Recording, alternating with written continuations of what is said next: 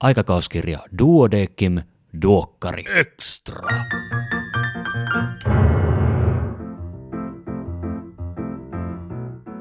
Arvon kuulija, tervetuloa kuuntelemaan Duokkari Extraa. Minä olen Kari Hevossaari, lääkäri Helsingistä. Tällä kertaa käsittelyssä on yksi lääketieteellisen vuoden kohokohdista, eli Duodekim-lehden joulunumero. Kanssani siitä on keskustelemassa joulunumeron päätoimittaja, gynekologi Oskari Heikinheimo. Oskari, tervetuloa. Kiitos Kari. Tota, sä alat olla jo tuttu vieras Duokkari Extra Studiossa. Tää taitaa olla, onko tämä periaatteessa sun kolmas kerta? Jos joukossa on joku sellainen kuulija, joka ei ole sun aikaisempia käyntejä kuunnellut, niin kertoisitko tähän alkuun lyhyesti, että kuka sie oot? Eli Kari, mä oon gynekologi Helsingistä. Tapasimme joitain vuosia sitten naisten kurssilla. Mä oon pitkään ollut yliopisto opettajana ja opettajana naisten klinikalla. Ja, ja, ja tota, täällä mä olen sen takia, että mä oon pitkäaikainen Duodekim aktiivi. Mä olin lehden naisten tauti toimittaja yhden duodekimillisen 12 vuotta, joka sitten muutama vuosi sitten tuli, tuli täyteen, mutta että sanotaanko, että rakkaus lajiin on niin vahva, että, että kuitenkin duodekim henkisissä toiminnoissa on mielelläni mukana ja olin mukana toimittamassa viime vuoden joulunumero silloin hyvä kollegamme Janne Rappola oli päätoimittaja ja, ja sitten kun se tuli valmiiksi, niin, niin sitten, sitten Janne jotenkin kysyi mukavasti, että se olisi Oskari sinun vuodesta toimittaa tuo seuraavan vuoden joulunumero. Ja, ja, ja tähän väliin mä leikkaan tällä, että todellakin alkujuonnossa sanoin, että joulunumeron päätoimittaja, mutta mitä ihmettä? Eikö kuitenkin niin, että Annika Kalliokoski on Duodekim-lehden päätoimittaja? Mikäs tämä joulunumeron päätoimittajuus sitten on? Onko tämä joulunumero jotenkin vähän eri juttu? No näin se, näin se on, että joulunumero on jätetty tämmöiseksi niin kuin omaksi kokonaisuudekseen, jonka toimittamisesta on jo pitkään vastannut tämmöinen torstaikilta. Torstaikilta on Duodeckimin entisten toimittajien, minun kaltaisten ihmisten Joo. tämmöinen... Emeritustoimittajien. Emeritustoimittajien äh, niin vastuu, vastuualue. Ja, ja mikäli en ole aivan väärässä, niin joulunumero perinteen on aloittanut arkkiatri Risto Pelkonen. Ja ny, nyt tietysti minäkin olen emeritustoimittaja, mutta tämmöisessä oikeassa torstaikillan kokouksena on päässyt kertaakaan käymään, kun ne on ollut peruttuna nyt tämän koronapandemian Niinpä takia. tietenkin. Mutta keväällä olisi nyt tarkoitus ryhdistäytyä, että tiedoksi kaikille torstaikillan jäsenille, että kutsua on tekeillä. Mahtavaa. Tota, tota, tota. Ja, ja joulunumero tosiaan vuosittain, vuosittain ilmestyy joulun tienoilla, ja, ja se, niin kuin, se, se ei ole samalla tavalla niin kuin raakaa, tiukkaa lääketiedettä kuin muut, muut D-lehden numerot. Eli joulunumerolla on aina joku teema, eikö näin? Näin. Ja, ja kirjoittajina saattaa olla lääkäreitä, mutta usein on pääsääntöisesti muiden alojen ammattilaisia. Kyllä.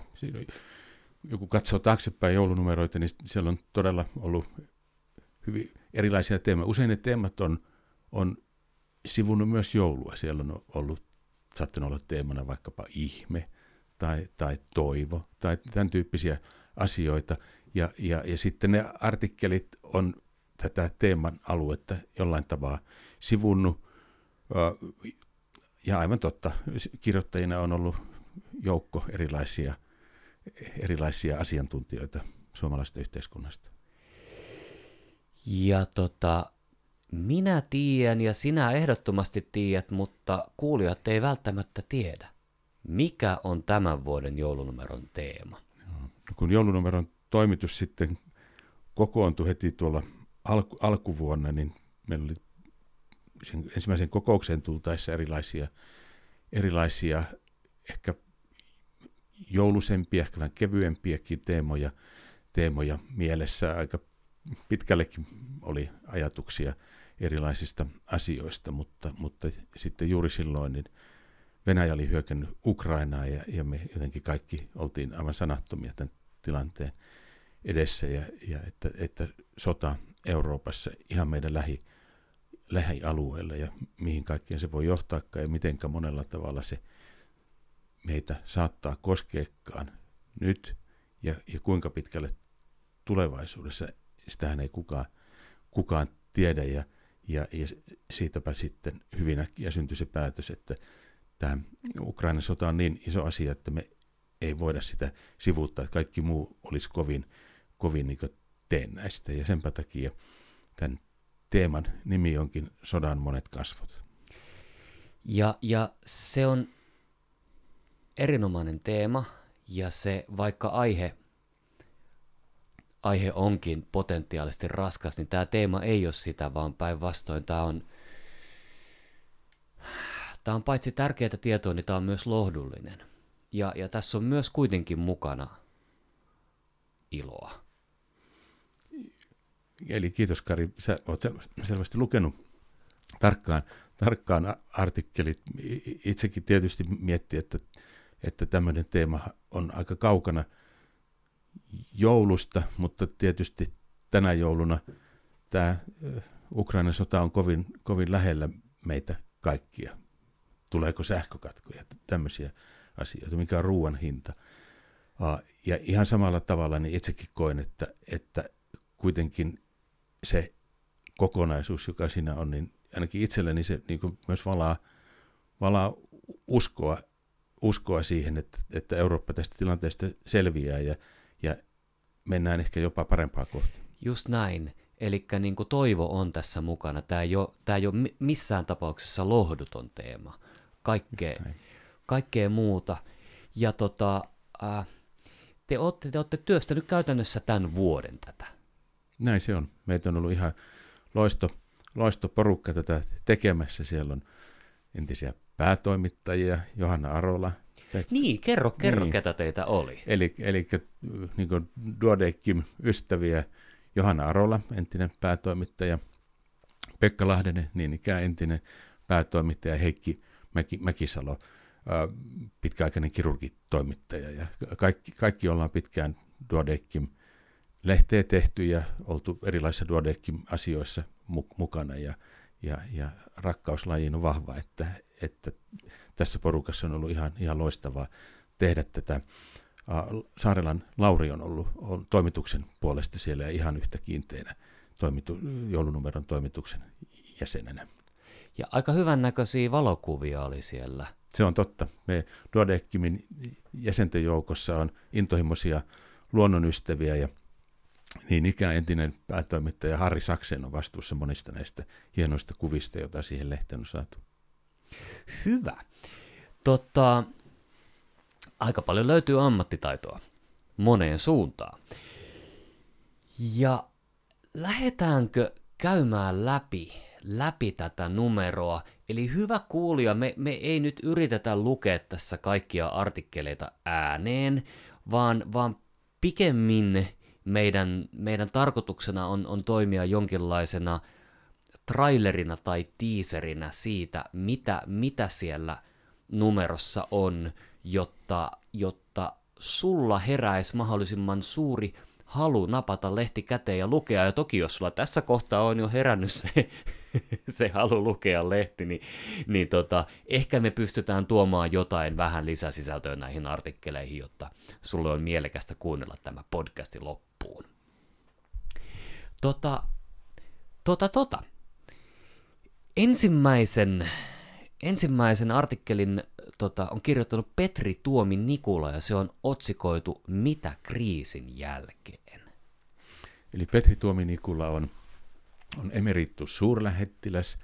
Hän on ollut Rooman suurlähettiläs ja sitten hän on ollut Unkarissa Suomen suurlähettiläänä ja hänellä on niin aivan ainutlaatuinen näkemys Euroopan kehitykseen, vuosisatainen näkemys, mistä, Eurooppa tulee, mitä on tapahtunut, mihin ollaan ehkä, ehkä menossa. Ja, ja, ja itse, itselläni on ollut ilo tutustua häneen niin ikään. No itse asiassa silloin Suomen lääketieteen säätiön asioissa. Joo. Hän, oli, hän oli puhumassa 60-vuotisjuhlilla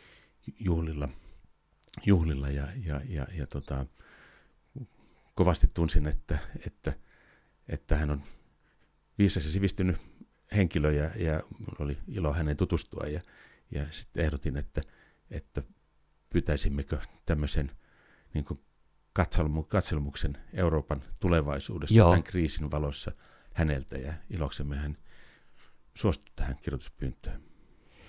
Ja tota, tämä on kyllä erittäin, erittäin monipuolinen luotaus Euroopan tilanteeseen. Ja sitten täällä on, täällä on ilahduttavan paljon erilaisia tällaisia, niin kuin el, ei eläinvertauksia, mutta eläin, eläinkuvauksia, että mikä on musta joutsen ja harmaa sarvikuono ja näkymätön gorilla, tällaisia mm. niin kuin, erilaisia määritelmiä tapahtumille, jotka on enemmän tai vähemmän ennakoimattomia.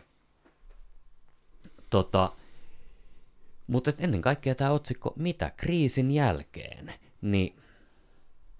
Joo, itse, itselleni tulee se olo, että, että, että kyllä Eurooppa selviää, selviää tästä ja toivottavasti tulee ulos sitten vielä vahvempana, vahvempana ja yhtenäisempänä kuin ennen, ennen tätä kriisiä. Ehkä se korona alun ajan niin kuin mm. sekasorto alussa ehkä jopa tietyllä tavalla valmisti, valmisti tähän, että on pakko puhaltaa yhtään hiileen. Niin, se on ihan totta. Olisiko Eurooppa ollut niin yhtenäinen nyt ilman koronaa? Kysytään sitä Petri Tuominikalta. Sitten on tota kaksi, kaksi artikkelia, jotka vähän niin kuin, vähän sivuaa, sivuaa samaa samaa teemaa tai aika paljonkin. Toinen on Kariantti Kallion Lääkärit ilman rajoja tukee Ukrainassa paikallista terveydenhuoltojärjestelmää hoitamaan potilansa itse. Ja hän, hän, hän on toiminut tota noin, niin Lääkärit ilman rajoja Medecins Sans Frontierissa jo pidempään. Ja, ja sitten toisaalta, toisaalta on sitten tällaisen niin kuin, kovan linjan kirurgien Erkki Tukiaisen, Eero Hirvensalon ja Ari Leppäniemen kirurgiaa poikkeusoloissa, jossa he kertoo sitten omista, omista kokemuksistaan kirurgeina maailman kriisipesäkkeissä ja toisaalta sitten niistä, niistä tota, hetkistä, kun on, on, on niin kuin suomalaisille käynyt isosti pahasti ulkomailla – ja, ja miten, miten suomalaiset kirurgit on siihen osallistunut. Niin ja minkälaisia ratkaisumalleja sieltä on löytynyt. Eli näiden, näiden artikkeleiden kautta niin kun piirtyy hyvin kuva siitä, miten, miten suomalainen lääkäri tota, voi sitä osaamista, mitä meidän täällä lintukodossa Pohjolassa on on kertynyt, koska tällä hetkellä me kuitenkin kaikesta huolimatta eletään varsin vakaassa ja turvallisessa maassa, ja vaikka ampumahaavoja tai, tai taistelukentällä saatuja vammoja, niin meidän lääkärit varsin harvoin joutuu hoitamaan, mikä toisaalta johtaa siihen, että sitten kun tulee ampumavammoja, niin meillä ei välttämättä ole niin paljon niistä kokemusta, jonka takia on, on äärimmäisen hienoa, että meiltä löytyy sellaisia kollegoita, jotka lähtee maailman kriisipesäkkeisiin, paitsi auttamaan paikallisia, niin myös kartuttamaan omia taitojaan, jotta meillä on Suomessa osaajia, jos kaikki menee pieleen. Just niin. Ja se artikkeli siitä Metsän Sans Frontier järjestön toiminnastakin on niin tosi, tosi hieno, että kuinka tämmöinen kansainvälinen organisaatio tukee siellä sitä paikallista, paikallista struktuuria, struktuuria että, että ja sitten näistä monenlaisista yhteistyökuvioista ja apukuvioista, jolla, jolla pystytään siellä paikallisia niin hyvän lääketieteellisen koulutuksen saaneita ihmisiä tukemaan. Kyllä. Tota, ja Saman aiheen ympärillä jossain määrin pyörii Kaija Puuran ja Riitta Kerttu Kaltialan Lapset ja nuoret sodan keskellä, mikä tukee heidän mielenterveyttään. Ja tässähän on annettu ihan konkreettisia ohjeita Ukrainassa oleville lapsille tai heidän vanhemmilleen.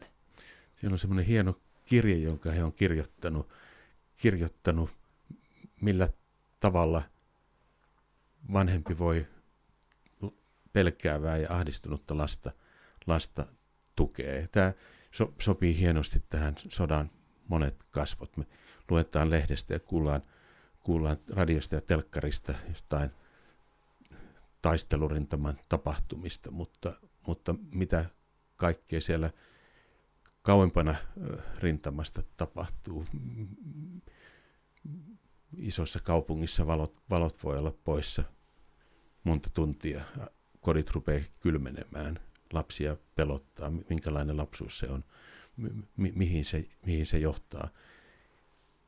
Ja mihin, sehän saattaa vaikuttaa myös meidän, meidän nuoriin ja lapsiin, miten turvalliselta se tulevaisuus välttämättä tuntuu. Siihenkin he ottavat siinä artikkelissa viisaasti, viisaasti kantaa, kuinka puhua meidän lapsille tämmöisestä kriisistä, jota tulee joka tuutista nyt joka päivä monta tuntia.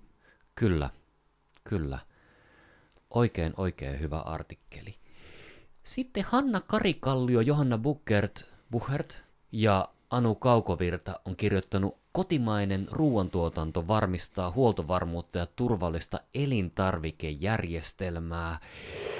Ja ilmeisesti kuitenkin valtaosa niistä elintarvikkeista, mitä me, mitä me Suomessa käytetään, syödään, niin on, on aika pitkälle kotimaista tuotantoa. Ei nyt tietenkään kahvia banaanit, mutta, mutta tavallaan siitä niin kuin, en sano, että peruskamasta, mutta kyllä varmaan kahvia banaanit on monessa kodissa perus, peruskamaa.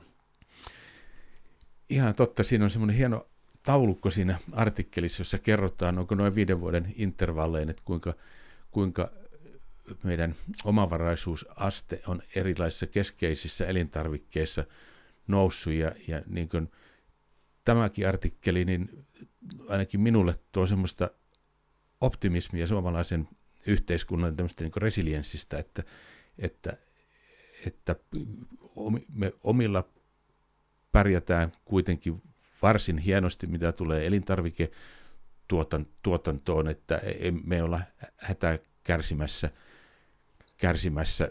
Toki voidaan joutua olemaan ilman banaaneita, jos, jos ihan semmoinen tilanne tulisi, että, että kulkuyhteydet Suomeen, Suomeen katkee, mutta ja niistä järjestelmistä, jota tätä, jolla tätä kotimaista ruoantuotantoa yllä, ylläpidetään. Ja toisaalta sitten tietysti siinäkin kirjoittajat tietysti nostaa sen, että kuinka suomalaisten tuotantotilojen määrä on, on vähentynyt ja kuinka viljelijä on siellä aika ahtaalla ja, ja, ja kuinka välttämättä niin kuin sukupolven vaihdokset eri tiloilla niin, niin saattaa olla uhattuna, että, että kuinka tärkeästä toiminnasta tässä on kysymys. Niin, koska mikään ei takaa sitä, että 20-30 vuoden päästä meillä on enää ruoan omavaraisuutta. Niin, kun me ollaan ehkä totuttu ajattelemaan, että, no, että, että, että miksi Suomessa pitäisi viljellä jotain, kun me saadaan niin kätevästi ostettua sitä tästä meidän lähialueelta, jos on niin paljon paremmat, paremmat viljelyolosuhteet joissain olos, asioissa, niin eipä se olekaan automaattisesti näin. Että. Ja sa- samalla kun väestö siirtyy maaseudulta kaupunkeihin, niin sinne ei jää ketään viljelemään maata. Just niin, mutta niin taas sit toisaalta onkin hieno nähdä, että miten meidän yhteiskunnassa semmoinen äh, niin kuin lähituotettu ruoka ja äh, kotimaisuus, niin kuinka se toisaalta on niin kuin, sen merkitystä korostetaan koko ajan ja kaikki, Kyllä. kaikki ymmärtää sen. Kyllä. Tota, Veliukka Anttila, kollega, tartuntataudit, sodan harvoja voittajia. Ennen 1900-lukua niin sodissa ja taistelukentillä ilmeisestikin taudit tappo enemmän kuin taistelut. Taudit tappo enemmän kuin tykit, niin se veli Jukka siinä kirjoittaa. Ja se on kanssa kyllä hieno artikkeli. Itse opin, opin paljon siitä, muun muassa sen, että kun maailman historiassa puhuttu erilaisista ruttoepidemioista, niin ei ne kaikki välttämättä ole ollut sen ruttobakteerin aiheuttamia, mistä me ollaan mikrobiologian kirjassa luettu, vaan siellä on ollut varmasti erilaisia hyvin viheliäisiä infektioita, jotka on kan, niin tehnyt merkittävää kuolleisuutta aiheuttanut eri yhteiskunnissa. Kyllä, kyllä. Tota, sitten hyvinkin, hyvinkin ajankohtainen aihe ollut viime vuosina ja varmaan vaan lisääntyy. Salla-Maaria Laaksonen, Elina Uutela, Essi Pöyry ja Mikko Jauho, asiantuntijan uudet housut, lääkärit vaikuttajina Instagramissa. Onko meillä tulevaisuudessa sellainen erikoisala kuin somelääkäri? Vai eiköhän se ole jo olemassa? Niin, mutta se... voiko se erikoistua? No, niin, varmasti siihen voi hankkia niin erityistä kokemusta ja päte, pätevyyttä, mutta näin se on tässä, nythän tässä Ukrainan kriisissäkin on nähty tietenkin tämä tiedottamisen merkitys, ja niin kuin edellisessä artikkelissa veli Jukka hienosti sanoo, että totuus on, on ensimmäinen sodan hävi, häviäjä, mutta että, että kuinka tärkeää se tiedotus ja tiedottaminen on, ja Lääkärit on tietysti lisä, lisääntyvässä määrin aktiivisia sosiaalisessa mediassa ja, ja jotkut on suorastaan tehnyt sitä elämän, elämän tehtävä ja kuinka, kuinka tärkeää se on ja kuinka tärkeä viesti, viestikanava se on niin hyvässä kuin tuommoisessa kriisitiedottamissakin. Ja tässä, tässä kuvataan suomalaisten lääkäreiden toimintaa Instagramissa. Toki on paljon lääkäreitä, jotka on myös muilla sosiaalisen median alustoilla – aktiivisia jakaa, jakaa lääketieteellistä tietoa siellä. Mutta tämä, on varmaan, niin kuin, ja tässähän on niin kuin tutkittu sitä, että miten, miten tota, tai analysoitu sitä niin kuin Instagramin 20 seuratuinta suomalaista lääkäriä. Mutta että jotkut on tehnyt siitä elämäntehtävän, mutta se on ilmeisestikin hyvin kuluttava elämäntehtävä, vaikka Anni Saukkola, lääkäri Anni, joka on, on pitkään ollut Suomen, Suomen tota, seuratuin somelääkäri, niin siitä on joitain kuukausia aikaa, kun hän ilmoitti, että hän lopettaa tämän. Että tämä on liian kuluttavaa, hän, hän ei enää jaksa tätä. Ymmärrän hyvin, se on varmasti vähän varmaan samantyyppinen tehtävä kuin tämä on kuka tahansa ihminen, joka on jatkuvasti julkisuuden valo, valokeilassa, joku poliitikko tai, tai kuka tahansa, ettei si, sitä ilmeisesti ei niin voi oikein vapaa-päiviä ottaa. Niin, mm. mutta siinä missä poliitikolla usein on kuitenkin avustajia ja, ja henkilöitä, jotka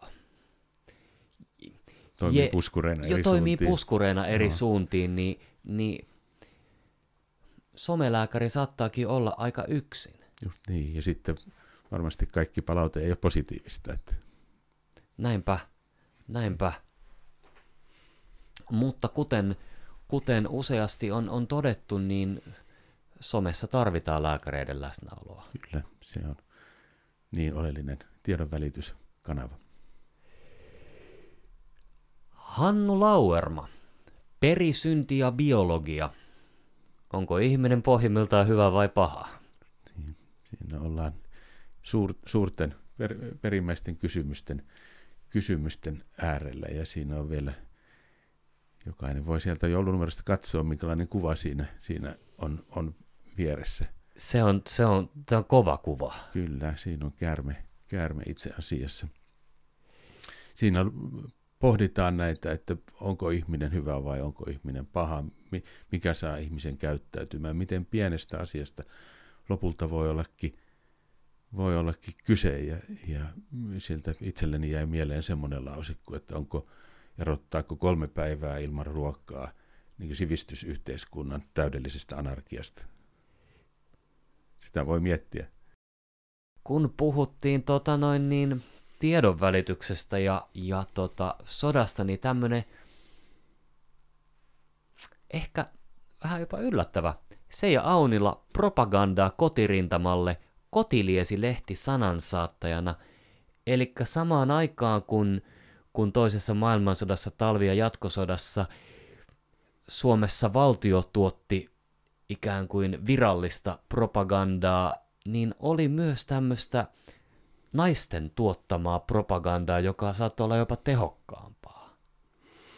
Niin, tässä tosiaan tässä teemassa on kaksi artikkelia, jotka käsittelee meidän oman maan so- sotia. Ja, ja toinen, toinen kertoo tietysti to, todella tästä kotiliesi-lehdestä ja niin artikkeleista, jolla silloin tietysti tuettiin, tuettiin niin kotirintaman toimintaa ja yritettiin pitää moraalia ja mahdollisimman, mahdollisimman korkealla. Silloinhan ei ollut some, some, somekanavia, niin. Niin, niin tietysti sitten perinteiset julkaisuvälineet oli, oli silloin tärkeitä. Ja tosiaan tässä on kirjoittaja on niin kuin ihan tieteellisin tutkimuksen keinoin tutkinut näitä sota, sota-ajan numeroita ja niiden, niiden sisältöjä. Se on hyvin, hyvin avartavaa, avartavaa luettavaa ja siellä on hienoja, hienoja kuvia ja kuinka, kuinka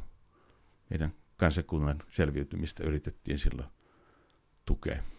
Ja onnistuttiin. Mm. Ainakin selviytymään. Kyllä. Ja arkkiatri Risto Pelkonen, lääkäri kohtaa sodan. Hänen isänsä kohtas neljä sotaa. Ajatelkaa sitä, meidän kunnioitettu arkkiatrimme avaa, avaa niin näin henkilökohtaista asiaa. Hän kertoo oman isänsä, isänsä tarinaa siellä. Erkki Pelkonen, hän oli kynekologi, kynekologi myös naisten klinikalla työskenteli, mutta sitten hän oli, oli ensin talvisod- muissakin sodissa, mutta oli, oli tuota, talvisodassa ja sitten jatkosodassa, jossa hän sitten miinaan astuttuaan kaatui ja, ja arkkiatri kertoo isänsä tarinan siinä. On erilaisia henkilökohtaisia kuvia ja näin, että tämä on suuren kiitoksen paikka Risto Pelkoselle, että hän tämmöisen tarinan haluaa lukijoille, lukijoille kertoa, mitä se yhden ihmisen kohdalla tarkoittaa. Kyllä, kyllä juuri näin. Sitten on, on vielä tämmöinen niin kuin haastattelu vai onko, onko periaat, periaat, peräti multimedia-haastattelu. Antti Kuronen, joka on, on Ylen toimittaja, mm. Ukrainassa näkee, että kaikki työskentelevät saman päämäärän eteen. Mm. Eli Antti Kuronen on tullut varmasti kaikille suomalaisille hyvin tutuksi Ylen uutisista ja erilaisista ajankohtaislähetyksistä ja tuntuu, että aina kun maailmalla tapahtuu jotain karmeita, niin Antti Kuronen on siellä siellä paikan päällä ja voi olla kypärä päällä, päässä ja luotiliivit päällä hyvin lähellä eturintamaa dramaattisesta tilanteesta kertomassa ja varmistamassa, että ihmiset, ihmiset, ihmisillä on hyvä käsitys siitä, että mitä, mitä, siellä, mitä siellä tapahtuu. Ja me saamme tosiaan Antti Kurosen haastateltavaksi tähän, tähän teemanumeroon. Hän tuli ihan tuonne Duodeckimin studiolle ja, ja siellä sitten häntä haastattelimme. Ja Antti Kurosellahan oli jo ennen tätä sotaa, hän oli tehnyt ukrainalaisaihe, Ukrainaan liittyviä juttuja, muun muassa sijaissynnytyksistä Ukrainassa muutama, muutama vuosi sitten, että siitä ja tuosta haastattelusta ymmärsin, että hänellä on varsin syvällinen, syvällinen kokemus ja näkemys yhte, Ukrainan yhteiskunnasta ja ihmisistä. Ja, ja hän siinä artikkelista kertoo tämmöistä sota-alueen toimittajan työstä, sitä arjesta siellä ja, ja, ja myös avaa sinne näkemyksiään, että tämän kriisin, että kuinka se ratkeaa ja kuinka ukrainalaiset ajattelevat. Ja, ja myös sillä tavalla niin ilahduttavasti, niin kuin Antti tuossa kertoo, että, että se avustustyö, johon suomalaisetkin on runsaskatisesti osallistunut, niin, niin se näkyy kyllä ihan konkreettisesti siellä, että, että jos ihmiset ja eri tahot miettii, miettii vaikka jouluajan lahjoituksia, niin, niin tuosta tulee semmoinen, semmoinen käsitys tuosta haastattelusta, että se menee oikeasti perille sinne. Kyllä. Ja tämän tämmöisen mä haluaisin vielä nostaa tästä haastattelussa esiin. On kysytty, että oletko yksin reissuillasi? Ja hän, hän vastaa, että yleensä kuvaan ja leikkaan itse – olen yksin Suomesta siellä. Tiimi ja turvallisuus tulee siitä, että minulla on aina yksi avustaja, joka on koko ajan mukana, niin kutsumme heitä fiksereiksi. He ovat osittain tulkkeja, mutta paljon enemmän he tuntevat paikan kontakteja armeijaan kiinnostaviin tahoihin ja, ja tälleen, mutta että jos, jos vaikka somelääkäri miettii sitä, että tarvitaanko, tarvitaanko niin kuin hyvän kuvamateriaali ja muun tuottamiseen iso tiimi, niin on mahdollista mennä sotatoimialueelle yksin kameran kanssa ja välittää sieltä tietoa. Kyllä, tuossa haastattelussa Antti Kuronen kertoi, että kuinka hän oli jotain haastattelua tehdessään, niin oli, oli, oli tota, laittanut ensin kameran, kameran jalustalle ja sitten jonkun valo, valon päälle ja sitten, sitten ruvennut, ruvennut sitä haastattelua tekemään tai raporttia antamaan ja, ja kuinka sitten paikallista oli tullut sitä huolestuneiden siitä kirkkaasta valosta, että tuo pitäisi sammuttaa niin paikalle. Tuon osia tuosta Antti Kurosen haastattelusta on myös katsottavissa sitten ihan livenä Duodekim-lehden sivujen kautta. On lyhyempää ja pidempää versio. No niin, hyvä. Eli multimedia. Mm. Onkohan kukaan käyttänyt sanaa multimedia 20 vuoteen? Samat ihmiset, jotka puhuu ATKsta. ja sitten on vielä kolumni, jonka on kirjoittanut Turun Arppi, Arppi, Arkkihip, Turun arkkihiippakunnan piispa Mari Leppänen, ja sen otsikko on Tuleeko joulu Eurooppaan? Mutta koska kolumni on varsin kompakti kokonaisuus, niin jätetään se joulupaketiksi lukijoille. Kyllä, ja, mutta olemme tästäkin kolumnista hyvin, hyvin iloisia ja, ja, ja kiitollisia, että saimme piispan, joka kirjoittaa moneen, moneen mediaan, niin hänellä oli myös aikaa Duodeckim-lehden joulunumerolle. Kyllä, kyllä. Oskari, te olette, te olette tehnyt ihan tosi, tosi upean paketin. Eli, eli niin kuin alussa, alussa jo sanoin, niin, niin vaikka aiheena on sota, niin tämä ei ole synkkää ranteet poikki ja pommisuojaan henkistä materiaalia, vaan tässä on mukana toivo ja tässä on myös selviämisen kannalta tärkeää tietoa. Kiitos. Näin, näin mekin ajatellaan. Ja ja, ja meillä on kuitenkin sitten vielä tarkassa muistissa ne useat vähän kevyemmät aiheet, joita silloin alkuvuonna miettimme, kun Joo. olemme optimisteja kuitenkin, että tämä, tämäkin kriisi aikanaan päättyy ja pääsimme sitten joulunumeroidenkin suhteen semmoisiin normaalimpiin, joulusimpiin aiheisiin, niin ne kaikki ajatukset on, on tarkkaan kirjattu ylös tulevia jouluja varten. Oskari, Musta tuntuu, että me aletaan olemaan tämän podcastin suhteen loppusuoralla. Olisiko vielä jotain, mitä me haluttaisiin sanoa kuulijoille? Mä haluan kiittää kaikkia joulunumeron toimitukseen osallistuneita, kaikkia kirjoittajia ja toivottaa oikein hyvää joulua kaikille Duodeckimin jäsenille ja Duodeckimin ystäville. Juuri näin. Juuri näin. Oikein hyvää joulua teille – arvon kuulijat, Oskari Heikinheimo, tosi paljon kiitoksia mahtavasta joulunumerosta ja siitä, että kerkesit esittelemään sitä. Pitäkää huolta itsestänne, läheisistänne, potilaistanne ja myös maailmasta, mutta muistakaa myös levätä joululomalla. Moi moi! Moi moi!